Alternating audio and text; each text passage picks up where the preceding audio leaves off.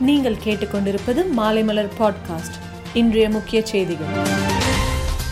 வருகிற அக்டோபர் நான்காம் தேதி அன்று நடைபெற இருக்கும் மாநிலங்களவை இரண்டு உறுப்பினர்கள் தேர்தலுக்கான திமுக வேட்பாளர்களாக doctor Kanimozhi N. V. N. Somu K. R. N. Rajeshkumar ஆகியோர் போட்டியிடுவார்கள் என அறிவிக்கப்பட்டுள்ளது.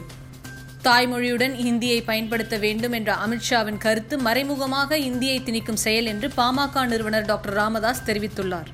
ராஜஸ்தான் மாநிலத்தில் நீட் தேர்வு முறைகேடு கண்டுபிடிக்கப்பட்ட நிலையில் தமிழகத்தில் இரண்டு பேர் பரிதாபமாக உயிரிழந்த சோகம் நிகழ்ந்துள்ளது.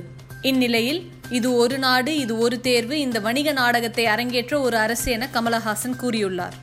மம்தா பானர்ஜி பவானிபூர் இடைத்தேர்தலுக்கான வேட்பு மனுவை தாக்கல் செய்துள்ளார். இந்த நிலையில் நிலுவையில் உள்ள குற்ற வழக்குகள் குறித்த தகவலை வேட்பு மனுவில் தெரிவிக்கவில்லை என தேர்தல் கமிஷனுக்கு பாரதிய ஜனதா கடிதம் எழுதியுள்ளது.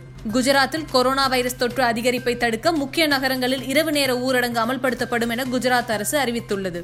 மாணவிக்கு விடை கூறுவதற்காக நீட் தேர்வு மைய கண்காணிப்பாளர் உட்பட ஏழு பேர் முறைகேட்டில் ஈடுபட்டு கைது செய்யப்பட்ட சம்பவம் பரபரப்பை ஏற்படுத்தியுள்ளது. ஆஸ்திரேலியா சென்றுள்ள இந்திய மகளிர் அணி தனிமைப்படுத்துதலை முடித்து தற்போது தீவிர பயிற்சியை தொடங்கியுள்ளது. மேலும் செய்திகளுக்கு மாலைமலர் டாட் காமை பாருங்கள்.